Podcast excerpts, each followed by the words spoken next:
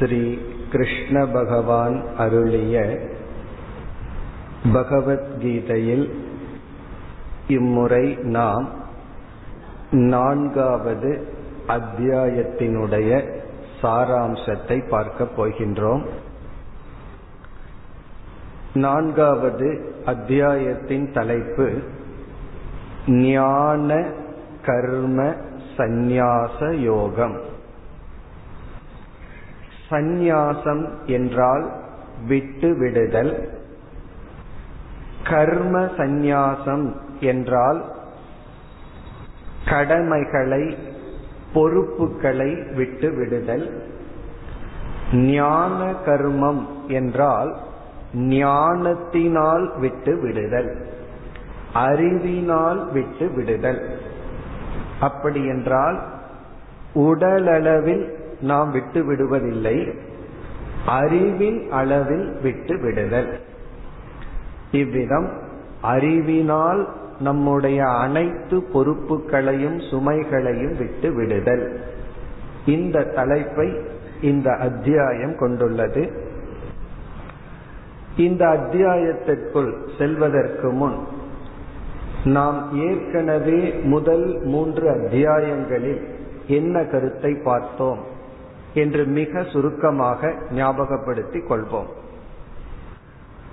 முதல் அத்தியாயத்தில் அர்ஜுனனுடைய மனநிலை விளக்கப்பட்டது. அர்ஜுனனுடைய மனதில் சோகம் மோகம் போன்ற உணர்வுகளெல்லாம் வெளிப்பட்டதை பார்த்தோம். இரண்டாவது அத்தியாயத்தின் துவக்கத்தில் அர்ஜுனன் ஒரு மாணவனாக சிஷ்யனாக மாறினான். அதுவரை கிருஷ்ண பகவானை ஒரு நண்பனாக உறவினராக பார்த்த அர்ஜுனன் குருவாக பார்க்கின்ற மனநிலையை பெற்றான். எப்பொழுது தான் சிஷ்யன் என்ற மனநிலையை அடையும் பொழுது. பிறகு பகவான் முதலில் அழியாத ஒரு தத்துவத்தை பற்றிய உபதேசத்தை செய்தார். இந்த உலகத்தில் நாம் பார்த்து கொண்டிருக்கின்ற பொருள்கள் அனைத்தும் அழிவுக்கு உட்பட்டது. அழியாத மாறாத பொருளை நாம் அனுபவித்ததே இல்லை பார்த்ததே இல்லை. ஆனாலும் பார்க்கப்படாத அனுபவிக்கப்படாத அப்படி ஒரு பொருள் இருக்கின்றது என்று பகவான் அதற்கு ஆத்மா என்ற ஒரு சொல் கொடுத்து அந்த ஆத்மாதான் ஒரு ஜீவன். நாம் அனைவரும் ஆத்மஸ்வரூபம் என்று ஞான யோக விளக்கம் செய்தார். எது மாறாத அழியாத நிலையான பொருள் என்ற அறிவை புகட்டினார். பிறகு இரண்டாவது அத்தியாயத்தில் இந்த அறிவை நாம் பெற்று புரிந்து கொண்டு அதன் பலனை அடைய வேண்டும் என்றால் மனம் போதிய பக்குவம் அடைந்திருக்க வேண்டும் என்று கர்மயோகத்தை பற்றி பகவான் புகட்டினார். கர்மயோகத்தை பற்றிய சில கருத்துக்களை கூறி பிறகு அர்ஜுனன் ஒரு கேள்வியை கேட்டான் கர்மயோகப்படி ஒருவன் தன்னை பக்குவப்படுத்தி இந்த ஞானத்தில் நிலை பெற்றவனுடைய லட்சணம் என்ன? அவனுடைய இலக்கணம் என்ன? அதற்கு பகவான் பதில் கூறி இரண்டாவது அத்தியாயத்தை முடித்தார். இவ்விதம் இரண்டாவது அத்தியாயத்தில் ஞான யோகமும் அதாவது ஆத்ம தத்துவ ஞானமும் பிறகு கர்மயோக சாரமும் கூறப்பட்டது. மூன்றாவது அத்தியாயத்தில் கர்மயோகமானது மிக அழகாக விளக்கப்பட்டது. அதைத்தான் நாம் சென்ற முறை பார்த்து முடித்தோம். கர்மயோகமானது என்ன? கர்மயோகம் தனக்கும் சமுதாயத்துக்கும் எப்படி பயன்படும்? கர்மயோகம் என்ற ஒரு முறைப்படி நாம் வாழ்ந்தால் அது நமக்கு மட்டும் பலன் அல்ல சமுதாயத்திற்கும் பலன் என்ற அடிப்படையிலெல்லாம் பகவான் பேசினார். இவ்விதம் கர்மயோகத்தினுடைய விளக்கம் ஞான யோகத்தினுடைய சாராம்சம் இவைகளையெல்லாம் கூறி முடித்ததற்கு பிறகு இந்த நான்காவது அத்தியாயம் துவங்குகின்றது. இனி நாம் இந்த நான்காவது அத்தியாயத்திற்குள் செல்லலாம். முதல் பகுதியில் அர்ஜுனனுடைய கேள்வி இல்லை. நேரடியாகவே பகவான் இந்த அத்தியாயத்தை துவங்குகின்றார். முதல் மூன்று ஸ்லோகங்களில் இதுவரை பகவான் என்ன உபதேசம் செய்தாரோ அந்த உபதேசத்தினுடைய மகிமையுடன் இந்த அத்தியாயத்தை பகவான் துவங்குகின்றார். இப்ப முதல் மூன்று ஸ்லோகங்கள் இதுவரை என்ன கருத்து பகவானால் உபதேசிக்கப்பட்டதோ அந்த கருத்தினுடைய பெருமையுடன் ஆரம்பம் ஆகின்றது எப்படி பகவான் பெருமைப்படுத்துகின்றார் என்றால் இமம் விவஸ்வதே யோகம் புரோக்தவானகம் அவ்வியம் என்று துவங்குகின்ற இந்த அத்தியாயத்தில் இந்த யோகத்தை நான் சூரிய பகவானுக்கு உபதேசித்தேன் என்று இந்த அத்தியாயத்தை ஆரம்பிக்கின்றார். இந்த யோகத்தை இந்த யோகம் என்றால் இரண்டாவது மூன்றாவது அத்தியாயத்தில் நான் என்ன அறிவை உனக்கு புகட்டினேனோ அந்த ஞானத்தை நான் சூரிய பகவானுக்கு உபதேசம் செய்தேன். பிறகு சூரிய பகவான் என்ன செய்தார்? அவர் மனு என்பவருக்கு உபதேசம் செய்தார்.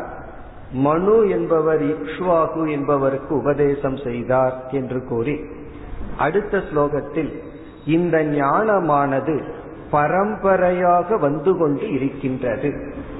பரம்பரை என்றால் க்ஷத்திரியர்கள் இந்த நாட்டை ஆண்டு வருகின்ற க்ஷத்திரியர்கள் இந்த ஞானத்துடன் இருந்தார்கள் என்று பகவான் ராஜ ரிஷயக விதுகு. ராஜ ரிஷி என்ற வார்த்தையை பயன்படுத்துகின்றார். ராஜாவாகவும் ரிஷிகளாகவும் வாழ்ந்து வந்தார்கள். இப்ப ராஜாவாக இருத்தல் என்றால் யார் ஐஸ்வர்யத்துடன் இருக்கின்றார்களோ அவர்கள் ராஜா. ஐஸ்வர்யம் என்றால் மற்றவர்களை ஆளும் தன்மை. ரிஷி என்றால் சூக்மமான விஷயத்தை புரிந்து கொள்கின்ற சக்தி அவர்களை ரிஷி என்று சொல்கின்றோம். சூக்மமான விஷயத்தை புரிந்து கொள்கின்ற சக்தியுடனும் இந்த உலகத்தை ஆண்டு வருகின்ற ஆட்சி செய்கின்ற சக்தியுடனும் இருக்கின்ற ராஜ ரிஷிகள் இந்த ஞானத்தை அடைந்துள்ளார்கள் இந்த ஞான பரம்பரையில் வந்துள்ளார்கள். நான் சூரிய பகவானுக்கு உபதேசத்தை ஆரம்பித்து இது மரபாக பரம்பரையாக இந்த ஞானம் வந்து கொண்டிருந்தது என்று கூறுகின்றார். அப்படி இந்த ஞானத்தை யோகத்தை பற்றி கூறும் பொழுது இந்த யோகத்திற்கு பகவான் ஒரு அடைமொழி கொடுக்கின்றார் அவ்வியம் யோகம். அவ்வியம் வியம் என்றால் செலவு நஷ்டம். அவ்வியம் என்றால் அழியாத. அழியாத இந்த யோகத்தை நான் கொடுத்தேன். அது பரம்பரையாக வந்து கொண்டு இருந்தது ஏன் அழியாத யோகம் என்று கூறுகின்றார் என்றால் இந்த யோகமானது அழியாத பலனை நமக்கு கொடுக்கும். இந்த உலகத்தில் நாம் எதை அடைந்தாலும் அது அழியக்கூடியதாகவே இருக்கும். அல்லது அது அழிவதற்கு முன் நாம் அனுபவிக்கின்ற இந்த உடல் அழிவுக்கு உட்பட்டதாக இருக்கும். இவ்விதம் அழியக்கூடிய பலன்களை நாம் இந்த உலகத்திலிருந்து அடைந்து வருகின்றோம். இந்த யோகமோ அழியாத பலனை நமக்கு கொடுக்கும்.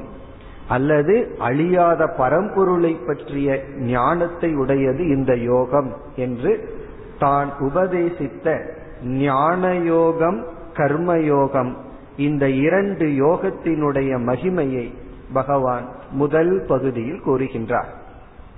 இப்படி கத்திரியர்களும் பரம்பரையாக இந்த ஞானத்துடன் இருந்தார்கள். பிறகு என்ன ஆயிற்று என்றால் ச காலேன மகதா யோகோ நஷ்ட பரந்தப. தீர்க்க காலத்தில் இந்த யோகமானது க்ஷத்திரியர்களிடம் நஷ்டத்தை அடைந்து விட்டது என்று கூறுகின்றார். பகவான் காலத்திலேயே க்ஷத்திரியர்களிடம் இந்த ஞானம் நஷ்டத்தை அடைந்து விட்டது. அதனுடைய பொருள் சங்கரர் விளக்கம் கொடுக்கும் பொழுது இந்திரிய கட்டுப்பாடு இல்லாத காரணத்தினால் அரசராக இருந்தவர்கள் இந்த உலகத்தை ஆட்சி செய்கின்ற பொறுப்பில் இருப்பவர்கள் போகத்தில் ஈடுபட்ட காரணத்தினால் கட்டுப்பாடு ஒழுக்கத்தை விட்ட காரணத்தினால் இந்த ஞானத்தையும் இழந்து விட்டார்கள். இப்ப எப்பொழுது இந்த ஞானம் நம்மிடம் இருக்கும் என்றால் கட்டுப்பாடு இந்திரிய ஒழுக்கம் போன்றவைகள் இருக்கும் வரை இந்த ஞானத்தை நாம் வைத்து காப்பாற்ற முடியும். அதை கத்திரியர்கள் இழந்து விட்டார்கள். பிறகு என்ன பகவான் அடுத்த மூன்றாவது ஸ்லோகத்தில் கூறுகின்றார் அதே யோகத்தை இப்பொழுது நான் கத்திரியனான உனக்கு எடுத்து உரைக்கின்றேன். சயேவ அயம் மயா தே அத்திய யோக புரோக்தக. இப்பொழுது நான் உனக்கு உபதேசம் செய்த இந்த ஞானமானது ஒரு காலத்தில் ராஜ எல்லாம் அறிந்திருந்தது இடைக்காலத்தில் அரசர்கள் இதை விட்டுவிட்டார்கள். இப்பொழுது மீண்டும் உனக்கு அதே ஞானத்தை நான் உனக்கு இப்பொழுது கொடுத்துள்ளேன் என்று பகவான் உபதேசித்த இதுவரை உபதேசித்த உபதேசத்தின் பெருமையை கூறுகின்றார். பிறகு அர்ஜுனன் நினைக்கலாம் எனக்கு ஏன் கொடுக்க வேண்டும்? அல்லது நாம் நினைக்கலாம் பகவான் எதற்கு அர்ஜுனனுக்கு கொடுக்க வேண்டும் என்று? அதை பகவான் கூறுகின்றார் பக்தக அசி மே. நீ என்னுடைய பக்தனாக இருந்த காரணத்தினால் உனக்குள் சிஷ்யத்துவம் மாணவனாக இருக்கும் தன்மை வந்த காரணத்தினால் நான் உனக்கு இப்பொழுது இதை கொடுத்தேன். இங்க பக்தி என்றால் சரண புத்தியா பிரீத்திகி என்று சொல்லப்படுகிறது. சரண புத்தியா சரணடைகின்ற புத்தியுடன் இருக்கின்ற அன்புதான் பக்தி. சரணடைதல் என்றால் என்னுடைய அறிவு எனக்கு பயன்படாது உங்களுடைய அறிவு எனக்கு தேவை என்று இங்கு அறிவில் சரணடைதல். நம்முடைய அறிவை குருவிடம் சரணடைய வைக்க வேண்டும். அப்படி சரணடைய வைத்து என் மீது நீ பக்தி கொண்டுள்ளாய் பிரீத்தி அன்பு கொண்டுள்ளாய் எனக்கு நீ ஒரு நண்பனாகவும் இருக்கின்றாய் உன்னுடைய நன்மைக்காக நான் இந்த யோகத்தை இப்பொழுது உனக்கு உபதேசித்தேன். பிறகு இதற்கு இனியொரு அடைமொழி பகவான் கொடுக்கின்றார் உத்தமம் ரகசியம். இது ஒரு மேலான ரகசியம். இது வந்து சாதாரணமான விஷயம் அல்ல இது மேலான ரகசியம். ஏன் ரகசியம் என்று சொல்கிறார் என்றால் நாம் பலவிதமான அனர்த்தங்கள் சங்கடங்கள் துயரங்கள் பட்டு கொண்டிருக்கின்றோம். மீண்டும் மீண்டும் துயரங்கள் தொடர்ந்து வந்து கொண்டே இருக்கின்ற. காரணம் என்னவென்றால் அதற்கு உண்மையான காரணத்தை நாடி அதை நீக்குவதற்கு பதிலாக நாம் என்ன செய்து கொண்டிருக்கின்றோம்? உண்மையான காரணத்தை விட்டுவிட்டு பொய்யான காரணத்தை காரணமாக நினைத்து கொண்டு அதற்கு நாம் விடை தேடிக் கொண்டிருக்கின்றோம். ரகசியம் என்றால் உண்மையான காரணத்தை கண்டுபிடித்தல். அதற்கு ஒரு உதாகரணம் சொல்வார்கள். ஒருவர் வந்து டாக்டரிடம் சென்று சொன்னாராம். என்னுடைய உடல் எல்லா இடத்திலும் வழி இருக்கின்றது. எந்த இடத்தில் தொட்டாலும் எனக்கு உடல்ல வலி இருக்குன்னு சொன்னார். பிறகு டாக்டர் பரிசோதனை பண்ணி பார்த்துட்டு கண்டுபிடிச்சார் இவருக்கு உடல் முழுவதும் நல்லா இருக்கு. பிறகு இவர் எந்த கையில உடலை தொட்டுட்டு இருக்காரோ அந்த கையில தான் ஒரு புண் இருக்கு. அதனால அந்த புண்ணோட எங்க வேணாலும் தொடராரு அவருக்கு பெயின் வருது. அவர் என்ன நினைச்சிட்டார்? எனக்கு உடல் பூரா ஏதோ ஒரு வியாதி இருக்கு. அதனால எங்க தொட்டாலும் எனக்கு துயரம். ஆனா என்ன நடந்திருக்குன்னா எந்த கையில தொட்டுட்டு இருக்காரோ அந்த கையில மட்டும்தான் ப்ராப்ளம் அதே போல நம்ம வந்து அந்த புண்ணான கை அப்படிங்கிறது புண்ணான மனம். இந்த புண்ணான மனதுல இந்த உலகத்துல யாரிடத்துல என்ன விவகாரம் வச்சாலும் நமக்கு துயரம் தான் வரும் நம்ம என்ன நினைச்சிடறோம்? அங்கங்கதான் பிரச்சனைகள் இருக்குன்னு நினைச்சிட்டு அதை மாற்ற முயற்சி செய்து கொண்டிருக்கின்றோம். ஆனா புண்பட்ட அல்லது பண்படாத நம்முடைய மனதுதான் நமக்கு துயரத்திற்கு காரணம். இப்ப புண்ணான கையில என்ன எங்கு தொட்டாலும் வேதனை வருவது போல பக்குவம் அடையாத மனதுடன் இந்த உலகத்துல எந்த விவகாரம் செய்தாலும் அது நமக்கு துயரமாகத்தான் வரும். ஆகவேதான் பகவான் வந்து ரகசியம். இது வந்து பெரிய ரகசியம். இந்த ரகசியத்தை நான் உனக்கு உபதேசித்தேன் என்றதுடன் பகவான் சற்று அமைதி அடைகின்றார். பிறகு அர்ஜுனன் ஒரு கேள்வியை நான்காவது ஸ்லோகத்தில் கேட்கின்றார். அர்ஜுனனுடைய கேள்வி என்னவென்றால் கிருஷ்ண பகவானான நீங்கள் இப்பொழுதுதான் பிறந்திருக்கின்றீர்கள். சூரிய தேவனோ இந்த சிருஷ்டியினுடைய துவக்கத்தில் தோன்றியுள்ளார். நீங்கள் எப்படி சூரிய தேவனுக்கு உபதேசம் செய்திருக்க முடியும்?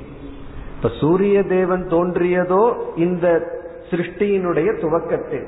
அந்த சூரிய தேவனுக்கு இப்பொழுது பிறந்த நீங்கள் எப்படி உபதேசம் செய்திருக்க முடியும்? என்பது அர்ஜுனனுடைய கேள்வி. அபரம் பவதோ ஜென்ம பரம் ஜென்ம விவஸ்வதக. உங்களுடைய ஜென்மமோ பிறகு வந்தது. விவஸ்வதக சூரிய தேவனுடைய ஜென்மமோ முன் வந்தது. நீங்கள் எப்படி அந்த சூரிய தேவனுக்கு உபதேசித்திருப்பீர்கள் என்பது எனக்கு புரியவில்லை. ஆகவே அதை சற்று விளக்குங்கள் என்பது அர்ஜுனனுடைய கேள்வி. கதமேதத் விஜானியாம் துவமாதௌ புரோக்தவான் நிதி நீங்களே சூரிய தேவனுக்கு உபதேசித்தீர்கள் எனக்கு எந்த அறிவை புகட்டினீர்களோ அந்த ஞானத்தை சூரிய தேவனுக்கு நீங்களே உபதேசித்தீர்கள் என்று எப்படி நான் புரிந்து கொள்வது? இது அர்ஜுனனுடைய கேள்வி. இந்த கேள்வி வருவதற்கு காரணம் கிருஷ்ண பகவான் ஓர் அவதார புருஷன் என்று அர்ஜுனனுக்கு தெரியவில்லை. அதுவரை ஒரு மகாத்மா நல்ல நண்பன் என்றுதான் நினைத்து கொண்டு வந்தான். ஆகவே பகவான் ஐந்தாவது ஸ்லோகத்தில் ஆரம்பித்து எட்டாவது ஸ்லோகம் வரை அவதாரத்தினுடைய தத்துவத்தை விளக்குகின்றார். அவதாரம் என்றால் என்ன என்ற தத்துவம்தான் எட்டாவது ஸ்லோகம் வரை இந்த அத்தியாயத்தினுடைய கருத்து. அதற்கு பிறகு மோக்ஷம் என்றால் என்ன மோட்சத்திற்கான சாதனைகள் ஆத்மஸ்வரூபம் போன்ற நல்ல கருத்துக்கள் எல்லாம் ஆழ்ந்த கருத்துக்கள் எல்லாம் இந்த அத்தியாயத்தில் வர இருக்கின்றது. ஆரம்பத்திலும் அவதாரத்தை பற்றிய சில முக்கிய கருத்துக்களை எல்லாம் இப்பொழுது நாம் பார்க்க போகின்றோம். இப்ப அர்ஜுனன் இவ்விதம் கேட்பதற்கு காரணம் கிருஷ்ண பகவான் ஒரு அவதார புருஷன் என்று தெரியவில்லை. இனி பகவானுடைய பதிலை பார்த்துவிட்டு நாம் அவதாரத்தினுடைய தத்துவ விளக்கத்திற்கு செல்லலாம். பகவான் என்ன பதில் சொல்கின்றார்? பகுனிமே வெதீதானி ஜென்மானி தவச்ச அர்ஜுன.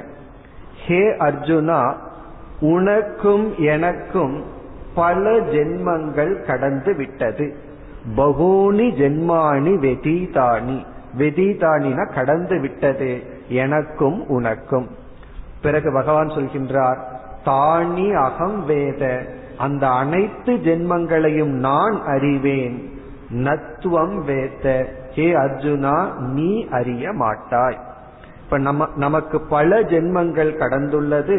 அவைகள் அனைத்தையும் நான் அறிவேன் நீ அறிய மாட்டாய் என்று பதில் கூறி பிறகு அவதாரத்தினுடைய தத்துவத்தை பகவான் குறிப்பிடுகின்றார். இப்பொழுது நாம் அவதாரத்தினுடைய தத்துவ விளக்கத்திற்கு செல்வோம்.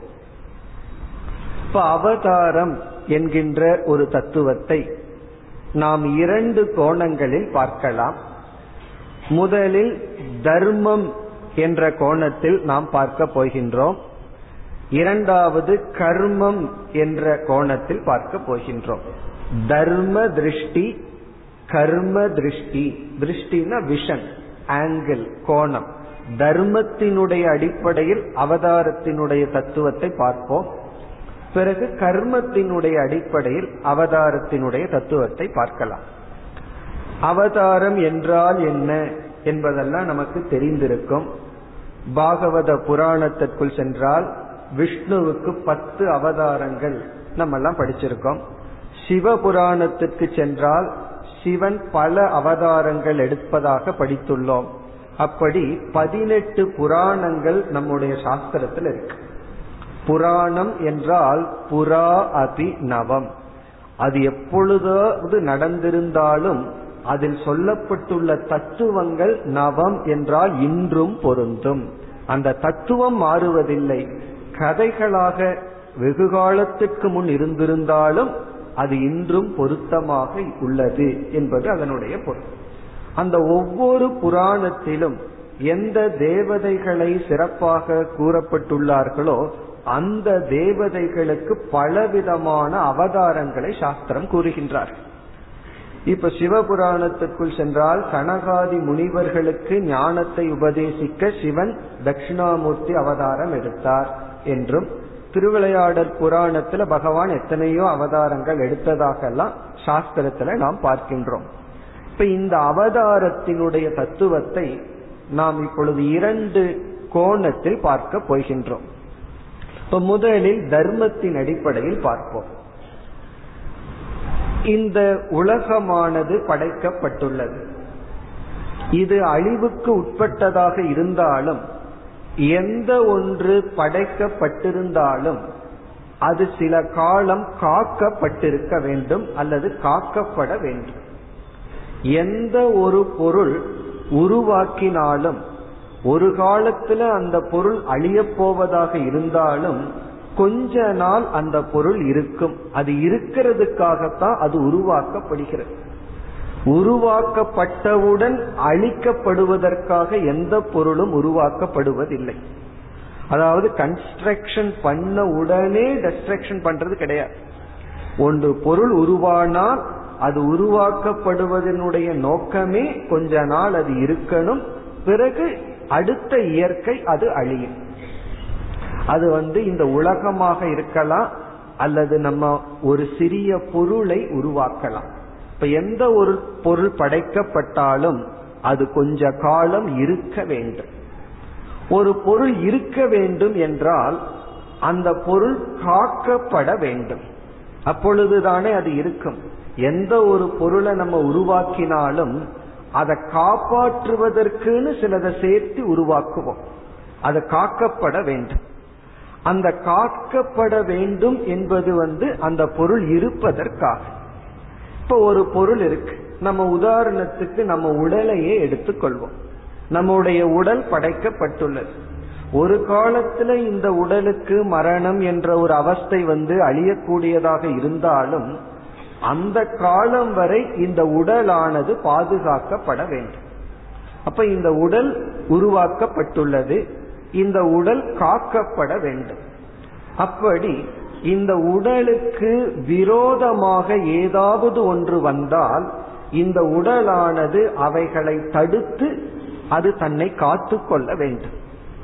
இப்ப எந்த ஒரு சக்தி தோன்றிய ஒன்றை காத்து கொள்கின்றதோ அப்படி ஒரு சக்தியானது இந்த உடலுக்கு இறைவன் நமக்கு கொடுக்கப்பட்டிருக்க வேண்டும் கொடுத்திருக்கின்றார்.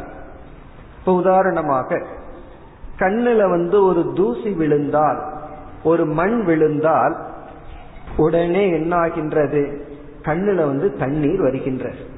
இப்ப கண்ணுக்கு வந்து தண்ணீர் வருகின்ற சக்தி பகவான் எதற்கு கொடுத்துள்ளார் என்றால் அந்த கண்ணை காப்பாற்றுவதற்காக. அந்த சக்தி எல்லா நேரத்திலையும் வெளிப்படாது. எல்லா நேரத்திலையும் கண்ணுல வந்து தண்ணீர் வருகின்ற வேலை ஆரம்பிச்சு அது என்ன? அது நோயாகிவிடும். பிறகு எப்பொழுது கண்ணுக்கு ஒரு ஆபத்து வருதோ அப்பொழுதுதான் அந்த சக்தி வெளிப்படும். மற்ற நேரத்திலேயெல்லாம் அந்த சக்தி மறைந்திருக்கும். அதே போல ஒரு உணவை உட்கொள்கின்றோம். அந்த உணவு ஜீரணித்தால் உடலுக்கு நல்லது. ஜீரணிக்கவில்லை என்றால் சில சமயம் அந்த உணவு நம்மிடம் இருந்து வெளியே வந்துவிடும். அப்படி வெளிவருகின்றது ஒரு விதமான சக்தி. நம்ம வாமிட் பண்றது ஒரு விதமான சக்தி. அது வந்து எல்லா நேரத்திலையும் வெளிப்படாது. எப்பொழுது தேவையோ அப்பொழுது வெளிப்படும். சில பேர் அவசரப்பட்டு விஷத்தை குடித்து விடுவார்கள். அது உடனே அது வந்து வெளிவந்து விடும் அப்படி வந்து விட்டால் அவர்கள் பிழைத்தார்கள். அப்படி வெளிப்படவில்லை என்றால் அழிவு. அப்படி அது பொதுவாக வாயில உணவு போட்டா உள்ள போகணும் ஆனா சில சமயங்கள் அது தலைகீழா நடக்கும். உள்ள போறது வெளியே வரும். அது எதற்கு இந்த உடலை பாதுகாக்கின்ற சக்தி. அதே போல டாக்டர்ஸ் என்ன சொல்றாங்க? ஃபீவர் ஜுரம் வருவதே நம்மை பாதுகாத்து கொள்ள உடல்ல சில வந்து வைரஸ் பாக்டீரியா போயாச்சு. உடனே உடல் என்ன செய்கின்றது? அதிக ஜுரத்தை கொடுத்து அதனால அந்த பாக்டீரியாவோ வைரஸையோ அழிக்க பார்க்கின்றது. இது வந்து செல்ஃப் டிவைஸ் நம்மையே பாதுகாத்து கொள்ள இந்த உடலுக்கு சில சக்திகள் இருக்கு. அது எல்லா நேரமும் வெளிப்படாது. எப்போ உடலுக்கு ஒரு ஆபத்து நேருகிறதோ அப்பொழுது அது வெளிப்படும். மீதி நேரத்திலேயெல்லாம் அந்த சக்தி அமைதியாக இருக்கு. இது ஒரு உதாகரணம். அதே போல இந்த உலகமே இறைவனுடைய உடல் என்று பார்த்தார் இந்த உலகமே பகவான் படைச்சது பகவானுடைய உடல் இப்ப இந்த உலகமானது சீராக நடந்து கொண்டிருக்க வேண்டும். அப்படி நடந்து கொண்டிருக்கும் பொழுது இந்த உலகத்திற்குள் ஒரு சீர்கேடு வந்தால் எப்படி கண்ணுக்கு வந்து ஒரு தூசியானது மண்ணானது கண்ணுக்கு எதிராக செயல்படும் ஒரு பொருள். அதே போல சீராக நடைபெற வேண்டிய இந்த உலகத்திற்குள் ஒரு சீர்கேடு ஏற்பட்டால் அந்த சீர்கேட்டை நீக்கும் சக்திக்குத்தான் அவதாரம் என்று சொல்லப்படுகிறது. இப்ப அவதாரம் என்றால் எந்த ஒரு சக்தி வெளிப்பட்டு இந்த உலகத்தினுடைய சீர்கேட்டை நீக்குகின்றதோ அந்த சக்திக்கு பெயர் அவதாரம். இப்ப அவதாரம் என்பது எப்படி நம்முடைய உடலை பாதுகாக்க நமக்குள் சில சக்திகள் இருந்து எப்ப தேவையோ அப்ப வெளிப்படுமோ அப்படி இறைவன் இந்த உலகத்தை பாதுகாக்க வெளிப்படுகின்ற சக்தியைத்தான் நாம் அவதாரம் என்று சொல்கின்றோம். இது வந்து அவதாரம்ங்கிறது வந்து ஒரு விதமான டோட்டல் சென்ஸ் ஒரு இறைவன் வந்து எடுக்கிற ஒரு உடல் அல்லது திருவிளையாடல் அப்படிங்கிற அர்த்தத்துல நம்ம சொல்லல. புராணத்துல சொல்ற இது ஒரு நோக்கம். அதையும் நம்ம பார்க்க போறோம். ஆனா அவதாரம்ங்கிறதுனுடைய முழுமையான ஒரு விஷன் அதாவது பார்வை என்னவென்றால் இந்த உலகத்தை நிலைநாட்ட ஸ்திதி செய்ய இறைவன் வெளிப்படுகின்ற வெளிப்பாட்டை அவதாரம் என்று சொல்கின்றோம். அந்த அவதாரம் வந்து உடல் ரூபமாகத்தான் மனித உடலைத்தான் எடுத்திருக்கணுங்கிற அவசியம் கிடையாது. அது எப்படி வேண்டுமானாலும் வரலாம். சில சமயம் அழிவாக வரலாம் சில சமயம் ஆக்கமாக வரலாம் எப்படி வேண்டுமானாலும் வரலாம். இந்த இயற்கையில் இந்த தர்மத்தை நிலைநாட்ட இறைவனால் எடுத்துக்கொள்ளப்படுகின்ற ஒரு சக்திக்கு தான் அவதாரம் என்று சொல்கின்றோம். எப்படி வந்து உடலுக்கு ஆகாதது உடலுக்கு போகுதோ அதுபோல இந்த சமுதாயத்துக்கு சீர்கேடு கொடுப்பதை நாம் அதர்மம் என்று சொல்கின்றோம். அப்ப இந்த உலகம் சீராக நடைபெற வேண்டும் என்றால் அதற்கு காரணம் தர்மம். தர்மம்ங்கிற சொல்லுக்கே தரதி இது தர்மக. எது சீராக வைத்திருக்குமோ அதுதான் தர்மம். எது சீர்கேட்டை கொடுக்குமோ அது அதர்மம். ஆகவே தர்மப்படி இருந்தால்தான் அதைத்தான் பகவான் கர்மயோகத்தில் மிக அழகாக விளக்கி உள்ளார் கர்மயோகம் வந்து ஜெகத் ஸ்திதி ஹேது. இந்த ஜெகத்தானது சீராக நடைபெற வேண்டுமென்றால் அதற்கு காரணம் கர்மயோகம். கர்மயோகத்துல முக்கிய அங்கம் வந்து ஒருவன் ஒன்றை பெற்றால் அதற்கு நிகராக அவன் கொடுக்க வேண்டும். ஒன்றை நம்ம அனுபவிக்கும் பொழுது பெறும் பொழுது அதற்கு நிகரா ஒன்றை நம்ம கொடுக்கணும். அப்படி இல்லாமல் ஒருவன் பெற்றுக்கொண்டே இருக்கும் பொழுது அது அதர்மமாகி விடுகின்றது. அங்கு சீர்கேடு வந்து விடுகின்றது. இவ்விதம் இந்த கர்மயோகப்படி தர்மப்படி ஜீவிதம் இருக்கும் பொழுது இந்த உலகமானது சீராக இயங்கி வரும். எப்பொழுது அந்த தர்மமானது விடப்பட்டு விடுகிறதோ அப்பொழுது என்ன நேரிடுகின்றது? இந்த உலகத்திற்கு அழிவு நேரிடுகின்றது. அந்த அழிவிலிருந்து காப்பாற்ற தர்மத்தை நிலைநாட்ட எந்த ஒரு சக்தி வெளிப்படுகிறதோ அந்த சக்தியை நாம் அவதாரம் என்று சொல்கின்றோம். இது வந்து தர்மத்தினுடைய அடிப்படையில நம்ம அவதாரம்ங்கிற கருத்தை பார்க்கின்ற நோக்கம். இப்ப அவதாரம் என்றால் எந்த ஒரு சக்தி சாதாரணமாக வெளிப்படாது தன்னை பாதுகாத்து கொள்ள வெளிப்படும் சக்தியைப் போல அதர்மம் மேலோங்கி தர்மமானது கீழ்நிலைக்கு வரும் பொழுது தர்மத்தை நிலைநாட்ட வெளிப்படும் சக்தியத்தான் அவதாரம் என்று சொல்கின்றோம். இன்னும் சுருக்கமாக சுலபமாக கூற வேண்டும் என்றால் இந்த உலகத்தை காக்க எந்த ஒரு சக்தி வெளிப்படுகிறதோ அது அவதாரம். இது ஒரு கோணத்துல நம்ம அவதாரத்தை பார்ப்பது. இனி இரண்டாவது கோணத்தில் கர்மத்தின் அடிப்படையில் அவதாரத்தை இப்பொழுது பார்க்கலாம். இப்ப நம்ம எல்லாம் ஜீவர்கள் எல்லாம் நம்மை போன்ற ஜீவர்கள் இந்த உலகத்துல பிறப்பதற்கு என்ன காரணம்? நாம் ஏன் இப்படிப்பட்ட இடத்துல இப்படிப்பட்ட பெற்றோர்களுக்கு இந்த தேசத்தில் இந்த காலத்தில் இந்த விதத்தில் ஆரோக்கியமான உடலோ அல்லது பலகீனமான உடலோ அல்லது ஹீனமான உடலுடனோ பிறப்பதற்கு என்ன காரணம்? என்று கேட்டால் நமக்கு இது யோசிக்க தயாரா இல்லைன்னா உடனே சொல்லிடலாம் பை சான்ஸ் எப்படியோ அப்படின்னு சொல்லிடலாம். ஆனா சாஸ்திரம் வந்து கர்ம என்ற பதிலை கொடுக்கின்றது. நம்முடைய கர்மத்தின் அடிப்படையில் நாம் இந்த சரீரத்தை இந்த சூழ்நிலையில் பிறந்துள்ளோம். இப்ப நம்ம வந்து நம்முடைய கர்ம வினையின் அடிப்படையில் நமக்கு உடல் கிடைத்துள்ளது சூழ்நிலை கிடைத்துள்ளது.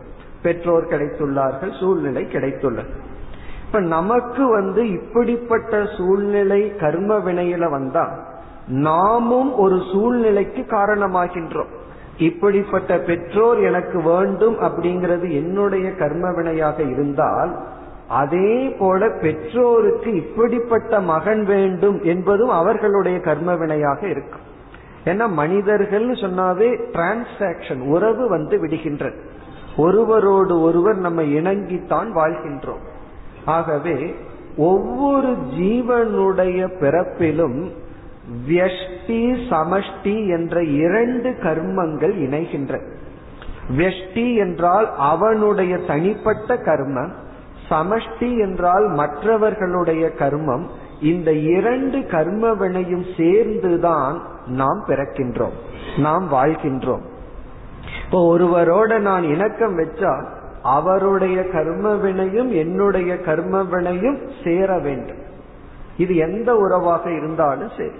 அதாவது வந்து அண்ணன் தம்பி உறவா இருந்தாலும் சரி குரு சிஷ்ய உறவாக இருந்தாலும் சரி அல்லது இந்த நாடு இந்த நாட்டுக்கு நான் இந்த நாட்டில் நான் பிறந்தவன் அப்படிப்பட்ட உறவாக இருந்தாலும் சரி இரண்டு கர்ம வினைகள் சேர வேண்டும். இப்படிப்பட்ட பெற்றோர்கள் இப்படிப்பட்ட சூழ்நிலையில நான் பிறக்க வேண்டும்ங்கிறது என்னுடைய கர்ம வினை. இப்படிப்பட்டவன் அவர்களுக்கு பிறக்க வேண்டியது அவர்களுடைய கர்ம வினை. இந்த இரண்டு கர்ம வினையும் சேர்ந்து ஒரு ஜீவனுடைய வாழ்க்கை பிறப்புக்கு காரணம் ஆகின்றது இது வந்து சம்சாரிகளான ஜீவர்களுடைய வாழ்க்கையில் இருக்கிற நியமம். இனி அடுத்த கேள்வி இறைவனே இந்த உலகத்தில் அவதரிக்க வேண்டும் என்றால் எதன் அடிப்படையில் அவர் உடலை எடுப்பார்? அவருக்கு என்ன கர்ம வினை? அப்படின்னு கேட்டா இறைவனுக்கு பாப புண்ணியம் அப்படின்னு ஏதாவது இருந்தா அதனுடைய அடிப்படையில் அவர் உடல் எடுக்கலாம். ஆனா இறைவனுக்கு பாப புண்ணியம்ங்கிறது இல்லை. ஆகவே எதன் அடிப்படையில் இறைவன் உடலை எடுக்கின்றார் என்றால் இறைவனுக்கு பாப புண்ணியம் என்ற அவருக்கு கர்மவினை இல்லை. பிறகு எதன் அடிப்படையில்னா சமஷ்டி கர்மத்தின் அடிப்படையில் என்பது சாஸ்திரத்தினுடைய பதில். இப்பொழுது விஷ்ணுவானவர் ஏன் ஒரு காலத்தில் ராம அவதாரம் எடுத்தார்? ஒரு காலத்தில் ஏன் கிருஷ்ணர் என்ற அவதாரம் எடுத்தார்? இனி ஒரு காலத்தில் ஏன் வேறொரு நரசிம்மர் என்ற அவதாரம் எடுத்தார் அப்படின்னா அது பகவானுடைய சாய்ஸ் இல்லை. அது வந்து மற்றவர்களுடைய சாய்ஸ் இப்ப சபரி செய்த ஒரு தவம் அதனால ராம அவதாரத்துல சபரிக்கு வந்து அனுகிரகம் பண்ணார். பிறகு ராவணன் செய்த பாபம் ராம அவதாரத்தின் மூலமா தான் அதை அவர் நீக்கினார். அப்படி மற்றவர்களுடைய கர்ம வினைக்கு ஏற்ப பகவான் சரீரத்தை எடுக்கின்றார். இப்ப ஹிரண்யகசிப்பு அவன் செய்த கர்ம வினைக்கு ஏற்ப ஒரு சரீரம்.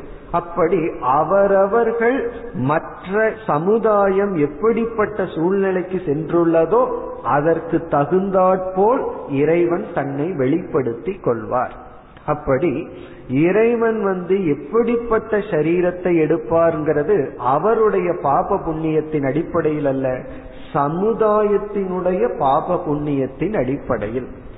ஆனா ஜீவன் வந்து அவனுடைய பாப புண்ணியம் சமுதாயத்தினுடைய பாப புண்ணியம் சேர்ந்து ஒரு ஜீவனுடைய பிறப்பு இறைவனுடைய பிறப்பு வந்து சமுதாயத்தினுடைய அடிப்படையில். இவ்விதம் இதைத்தான் பகவான் வந்து கூற போகின்றார். நான் எதற்காக அவதாரம் எடுக்கின்றேன்? என்னுடைய அவதாரத்தினுடைய நோக்கம் என்ன? எப்பொழுது நான் என்னை பிறப்பித்துக் கொள்கின்றேன்? எப்படி நான் என்னை பிறப்பித்துக் கொள்கின்றேன்? இதையெல்லாம் தான் பகவான் கூறப் போகின்றார். இப்ப அவதாரத்தினுடைய தத்துவம் என்பது தர்மத்தின் அடிப்படையில் பார்த்தா ஒரு உடல் மானுட ரூபமாகவோ அல்லது ஏதாவது ஒரு ஜீவ ரூபமாக எடுப்பது மட்டுமல்ல இந்த உலகத்துல எதெல்லாம் தர்மத்தை நிலைநாட்டுதோ அதெல்லாம் பகவானுடைய அவதாரம். அப்படி பார்க்கலாம். அல்லது காலத்துக்கு காலம் பகவான் தன்னை அவதார புருஷனாக வெளிப்படுத்தி கொள்வார். இனி அடுத்த கேள்வி யார் அவதார புருஷன்? நம்ம பாகவத்துல படிச்ச கிருஷ்ணரோட நின்னாச்சா? அதற்கு பிறகு பகவான் அவதாரமே எடுக்கவில்லையா அப்படிங்கிறது ஒரு பெரிய சந்தேகம். அதற்கு பிறகு பார்த்தா எத்தனையோ மகான்களை நம்ம அவதார புருஷன் என்று சொல்லி விடுவோம் ஒரு சில சிஷ்யர்கள் தங்களுடைய குருவை அவதாரம் என்று சொல்வார்கள். இப்ப இதனுடைய நோக்கு அல்லது கருத்து என்னவென்றால் யாரெல்லாம் சமுதாயத்திற்கு நன்மையை செய்கின்றார்களோ அவர்களால் சமுதாயத்தில் ஒரு பெரிய நன்மை அடைகின்றதோ அவர்களை நம்ம வந்து அவதாரம் என்று சொல்வதில் தவறில்லை. நமக்கு தெரியாது அவர்கள் வந்து அவர்களுடைய பாப புண்ணியத்துல பிறந்து வந்தார்களா? அல்லது இறைவனே சமுதாயத்தினுடைய பாப புண்ணியத்தின் அடிப்படையில் அப்படி ஒரு சரீரத்தை எடுத்தாரா? அது நமக்கு தெரியாது. சிற்றறிவாக இருக்கின்ற ஜீவர்களுக்கு தெரியாது. கிருஷ்ண பகவான் அவதாரித்த காலத்தில் அவர் அவதார புருஷன்கிறத பலர் புரிந்து கொள்ளவில்லை. வெகு சிலர் தான் புரிந்து கொண்டார்கள். ஆகவே அது நமக்கு தெரியாது. ஆனால் நம்முடைய குருமார்களை அவதாரம் என்று சொல்வதில் தவறில்லை. அப்படி சொல்வார்கள். அது சொல்வதில் வந்து தவறு கிடையாது. ஆகவே இவர் தான் அவதாரம் என்று நம்ம வந்து கண்டிப்பாக சொல்ல முடியாது. ஆனால் யாரெல்லாம் நிமித்தமாக ஒரு பெரிய நல்லது நடக்கின்றதோ தர்மம் நிலைநாட்டப்படுகின்றதோ அது வந்து இறைவனுடைய சக்தி. இப்ப சங்கரர் வந்து முப்பத்தி இரண்டாவது வயதிற்குள் பெரிய காரியத்தை செய்துவிட்டு சென்று விட்டார். பலர் முப்பத்தி ரெண்டாவது வயசுல தான் சிந்திக்க ஆரம்பிக்கின்றார். அவர் வந்து முப்பத்தி ரெண்டாவது வயதுல எல்லா காரியத்தையும் முடிச்சிட்டார். அப்ப இது சாதாரண மனிதனால நடக்கக்கூடிய காரியம் அல்ல. உடனே நம்ம சங்கரரை வந்து ஆதிசங்கரரை அவதாரம் சொல்றோம் காரணம் என்ன? சாதாரண மனிதனால் செய்ய முடியாது. ஆகவே அந்த சங்கரர் வந்து அவர் கர்ம வினையில பிறந்து வந்திருக்கலாம் அல்லது வந்து சிவனே சங்கரரா வந்திருக்கலாம் நமக்கு தெரியாது. அப்படி இருந்தாலும் சங்கரருடைய சிறு காலத்தில் செய்யப்பட்ட செயல் வந்து இறைவனுடைய எக்ஸ்ட்ரா கிஃப்ட் இல்லாம நடந்திருக்காது. ஆகவே நம்ம அவதாரம் சொல்வதில் தவறில்லை. அப்படி அவரவர்கள் அவரவர்களுடைய குருமார்களை அவதாரம் என்று அழைப்பதிலேயோ நினைப்பதிலேயோ தவறில்லை. ஆனால் இங்கு பகவான் அவதாரத்தை பற்றி கூறும் பொழுது நான் உண்மையில் எப்படிப்பட்டவன்? நான் எப்படி என்னை அவதரித்துக் கொள்கின்றேன்? நான் எப்படி தர்மத்தை நிலைநாட்டுகின்றேன்?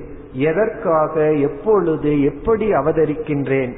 இந்த கருத்தை எல்லாம் பகவான் எட்டாவது ஸ்லோகம் வரை குறிப்பிடுகின்றார். இப்ப ஆறாவது ஸ்லோகத்தில் சென்றால் தன்னுடைய உண்மையான தன்மையை பகவான் வர்ணிக்கின்றார்.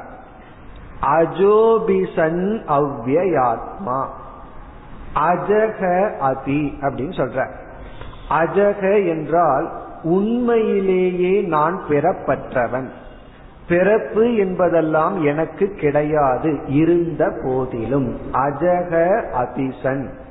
அவ்வியாத்மான அழியாதவனாக நான் இருந்த போதிலும். எனக்கு வந்து ஜென்மம் என்பது உண்மையில் கிடையாதுதான். இப்ப இத கருத்தை புரிந்து கொள்ள வேண்டும்னா ஜென்மம்ங்கிற சொல்லினுடைய அர்த்தம் நமக்கு புரிய வேண்டும். பிறப்பு என்றால் என்ன?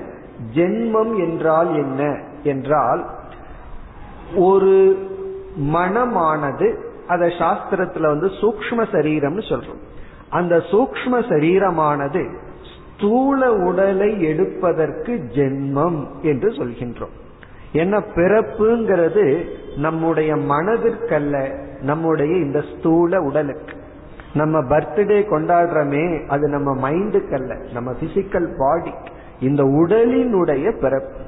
ஆகவே அச்சேதனசிய சேதனசிய அச்சேதன சம்பந்தக ஜென்ம என்று சொல்வார் சேதனம்னா கான்சியஸ் பிரின்சிபிள் உணர்வுடைய ஒன்று.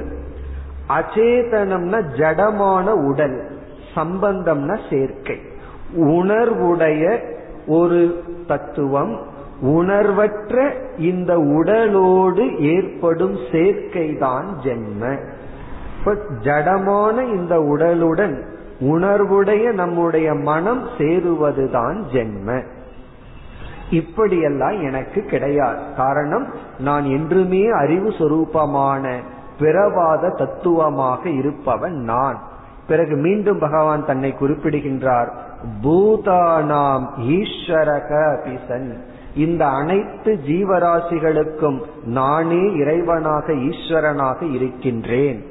இருந்த போதிலும் பகவான் கூறுகின்றார் ஸ்வாம் பிரகிருத்தின் அதிர்ஷ்டாய என்னுடைய மாயையை எனக்கு கீழ் வைத்து கொண்டு என்ன செய்கின்றேன்? சம்பவாமி ஆத்ம மாயையா என்னுடைய மாயையினால் நான் என்னை பிறப்பித்துக் கொள்கின்றேன். இப்ப இந்த இடத்துல பகவான் வந்து கர்மத்தின் அடிப்படையில பதில் சொல்றார். நான் என்னுடைய பாப புண்ணியத்தினால் என்னை நான் பிறக்கவில்லை என்னுடைய மாயையினால் என்னை நான் பிறப்பித்துக் கொள்கின்றேன். அப்படின்னு என்ன அர்த்தம்? எனக்கு பாப புண்ணியமோ பிறப்போ இல்லை.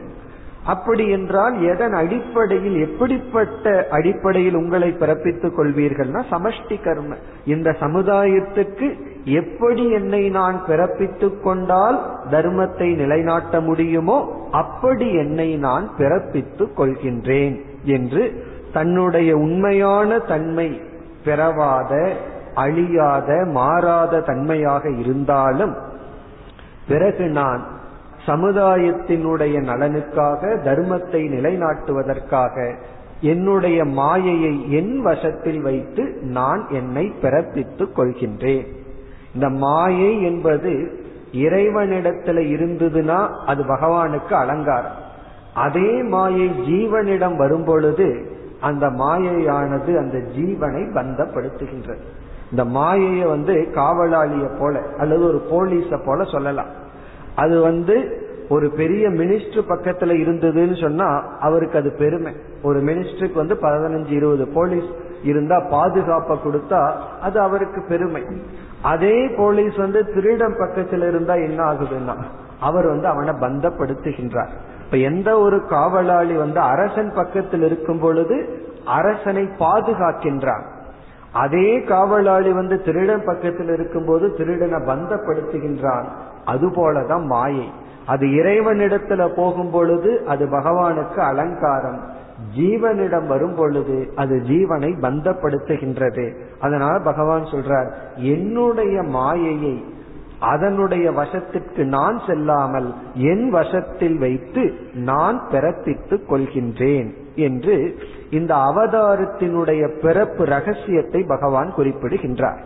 ஆனா நமக்கு வந்து உண்மையிலேயே ஒரு ஜீவன் வந்து அவதாரமா இல்லையா?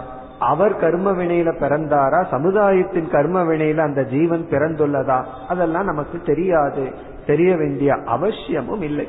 யாரெல்லாம் நன்மை செய்கிறார்களோ தர்மத்தை நிலைநாட்டுகிறார்களோ அவர்களுக்குள் இறைவன் செயல்படுகின்றார்கிறதே நமக்கு போதும். இனி அடுத்த இரண்டு ஸ்லோகத்தில் ஏழு எட்டு இந்த இரண்டு ஸ்லோகங்களில் எப்பொழுது பகவான் அவதரிக்கின்றார் எப்படி தர்மத்தை நிலைநாட்டுகின்றார் அதை பகவான் உபதேசிக்கின்றார் யதா யதாகி தர்மஸ்ய கிளானிர் பவதி பாரத அபியுத்தான மதர்மஸ்ய என்று எதா எதா எப்பொழுதெல்லாம் என்ன ஏற்படுகின்றது? தர்மசிய கிளானிகி. தர்மத்துக்கு குறை ஏற்படுகின்றதோ. அப்படின்னு என்ன அர்த்தம்? சில சமயங்களில் தர்மத்துக்கும் குறை ஏற்படும். பல சமயம் உண்மையை சொல்லுவோம் கஷ்டப்படும். அதனால சில பேர் முடிவு செய்து விடுவார்கள். உண்மையே சொல்லக்கூடாதுன்னு சொல்லி. உண்மையை சொன்னாவே கஷ்டப்பட்டா பொய் சொன்னா எவ்வளவு அதிக கஷ்டப்படுவோம்னு யோசிக்க வேண்டுமே தவிர இப்ப உண்மையை சொன்னு கஷ்டப்படுறேன் அதனால நான் உண்மையை சொல்ல மாட்டேன்னு நினைப்பது தவறு.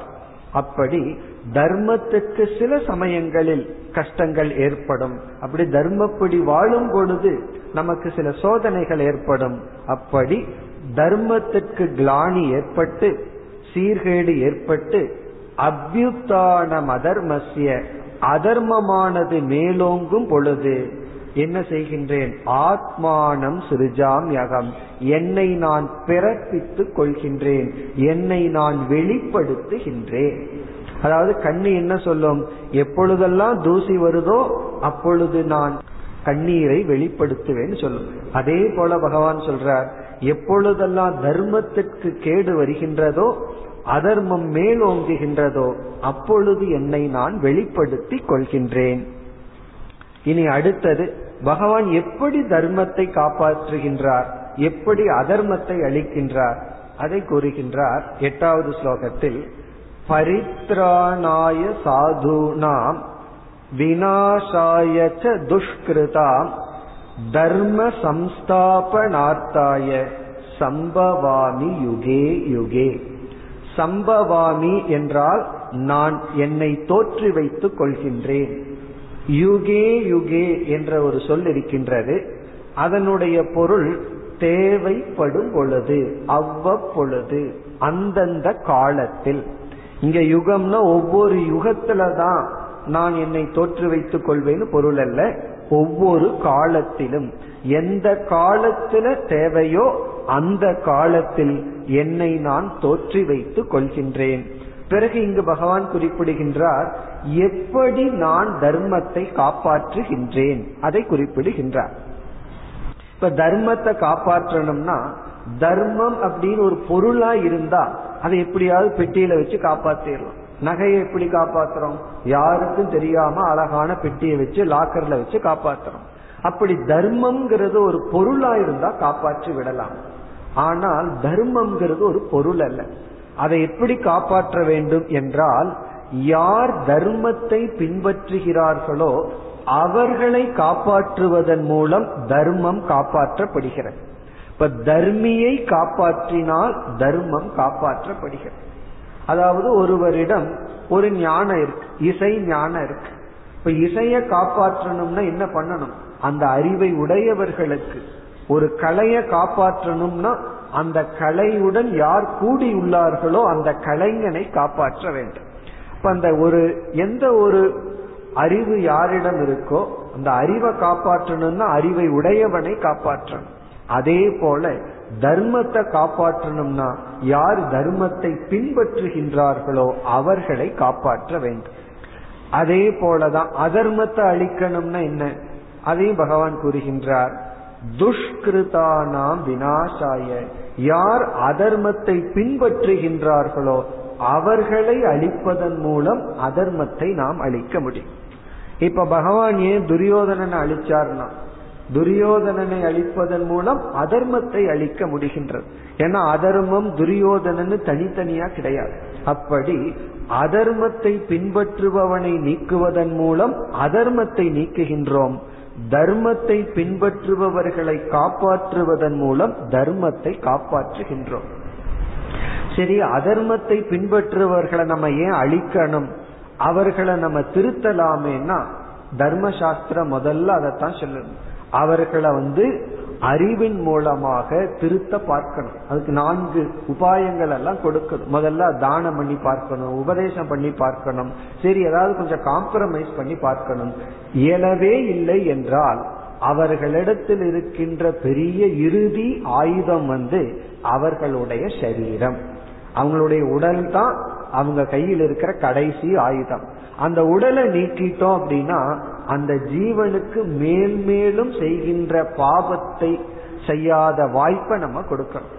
இப்ப இதற்கு மேலேயும் துரியோதனை விட்டு வச்சோம்னா இனியும் அவன் அதே உடலை வச்சுட்டு பாவம் தான் பண்ணிட்டு இருப்பான். இப்ப துரியோதனனை அழிக்கிறதும் கூட வெறுப்பு நாள் அல்ல அவனுடைய நன்மைக்காக. காரணம் என்ன? அவனுடைய உடல் முழுவதும் பாய்சன் ஆயாச்சு. அதாவது பாய்சன் அப்படின்னு சொன்னா பொறாமைங்கிற விஷம் போயாச்சு. அதற்கு மேல விட்டு வச்சா அவன் சமுதாயத்தையும் அழிப்பான் அவனையும் அழிப்பான். ஒருவர் கையில ஆயுதத்தை நம்ம பிடுங்கிறது போல ஒருவனுடைய சரீரத்தை பகவான் பிடுங்கி விடுவார். அதுதான் துஷ்கிருதானாம் வினாசாய அப்படி யாரெல்லாம் அதர்மத்தை பின்பற்றுகின்றார்களோ அவர்களை நீக்கி யாரெல்லாம் தர்மத்தை பின்பற்றுகின்றார்களோ அவர்களை காப்பதன் மூலம் நான் தர்மத்தை நிலைநாட்டுகின்றேன். இந்த எட்டாவது ஸ்லோகம் வரை அவதாரத்தினுடைய தத்துவத்தை அர்ஜுனன் அறியாத காரணத்தினால் கிருஷ்ண பகவான் வந்து இப்பொழுது தோன்றிய ஒரு ஜீவனாக அர்ஜுனன் நினைத்த காரணத்தினால் நீங்கள் எப்படி சூரிய பகவானுக்கு உபதேசித்திருக்க முடியும் என்று கேட்டான் அதற்கு பகவானுடைய பதில் நான் ஒரு அவதார புருஷன். என்னுடைய ஜென்மத்தை நான் அறிவேன். உன்னுடைய ஜென்மத்தை நீ அறிய மாட்டாய். நான் வேறு ஒரு சரீரத்தில் இருந்து இந்த அவதார கிருஷ்ணனாக இல்லாமல் இதற்கு முன் ஈஸ்வரனாக நான் இருந்து சூரிய பகவானுக்கு இந்த ஞானத்தை கொடுத்தேன். நான் உனக்கு கொடுத்த அறிவானது பரம்பரையாக வந்து கொண்டுள்ளது என்று கூறி தான் ஒரு அவதார புருஷன். அவதாரம் எப்படி ஏற்படுகின்றது? அதனுடைய காலம் என்ன எப்பொழுது? அதனுடைய அவசியம் என்ன? என்றெல்லாம் கூறி அர்ஜுனனுடைய கேள்விக்கான பதிலை இந்த ஸ்லோகத்துடன் பகவான் முடித்து விட்டார். இனிமேல் இந்த அத்தியாயத்தில் மோக்ஷத்துக்கு நேரடியான சாதனைகள். ஒரு சாதகன் முக்கியமாக பின்பற்ற வேண்டிய சில சாதனைகள் பிரதானமாக முக்கியமாக வரப்போகின்றது. பிறகு இந்த அத்தியாயத்தினுடைய மைய கருத்தான ஆத்ம ஞானமும் வர இருக்கின்றது. மிக மிக சூக்மமான முறையில் பகவான் உபதேசிக்க போகின்றார். இந்த அத்தியாயத்தில் இனிமேல் நாம் பார்க்க போகின்ற அனைத்து கருத்துக்களும் மிக முக்கியம். நமக்கு இருக்கின்ற காலத்தில் முக்கியமான கருத்துக்களை சுருக்கமாக நாளையிலிருந்து நாம் தொடர்வோம் இன்று இந்த வகுப்பை நாம் நிறைவு செய்வோம் ஓம் போர் நமத போர் நமிதம் போர் போர் நமுதச்சதேம் पूर्णस्य पूर्णमादाय पूर्णमेवावशिष्यते ॐ शान्ति शान्ति शान्तिः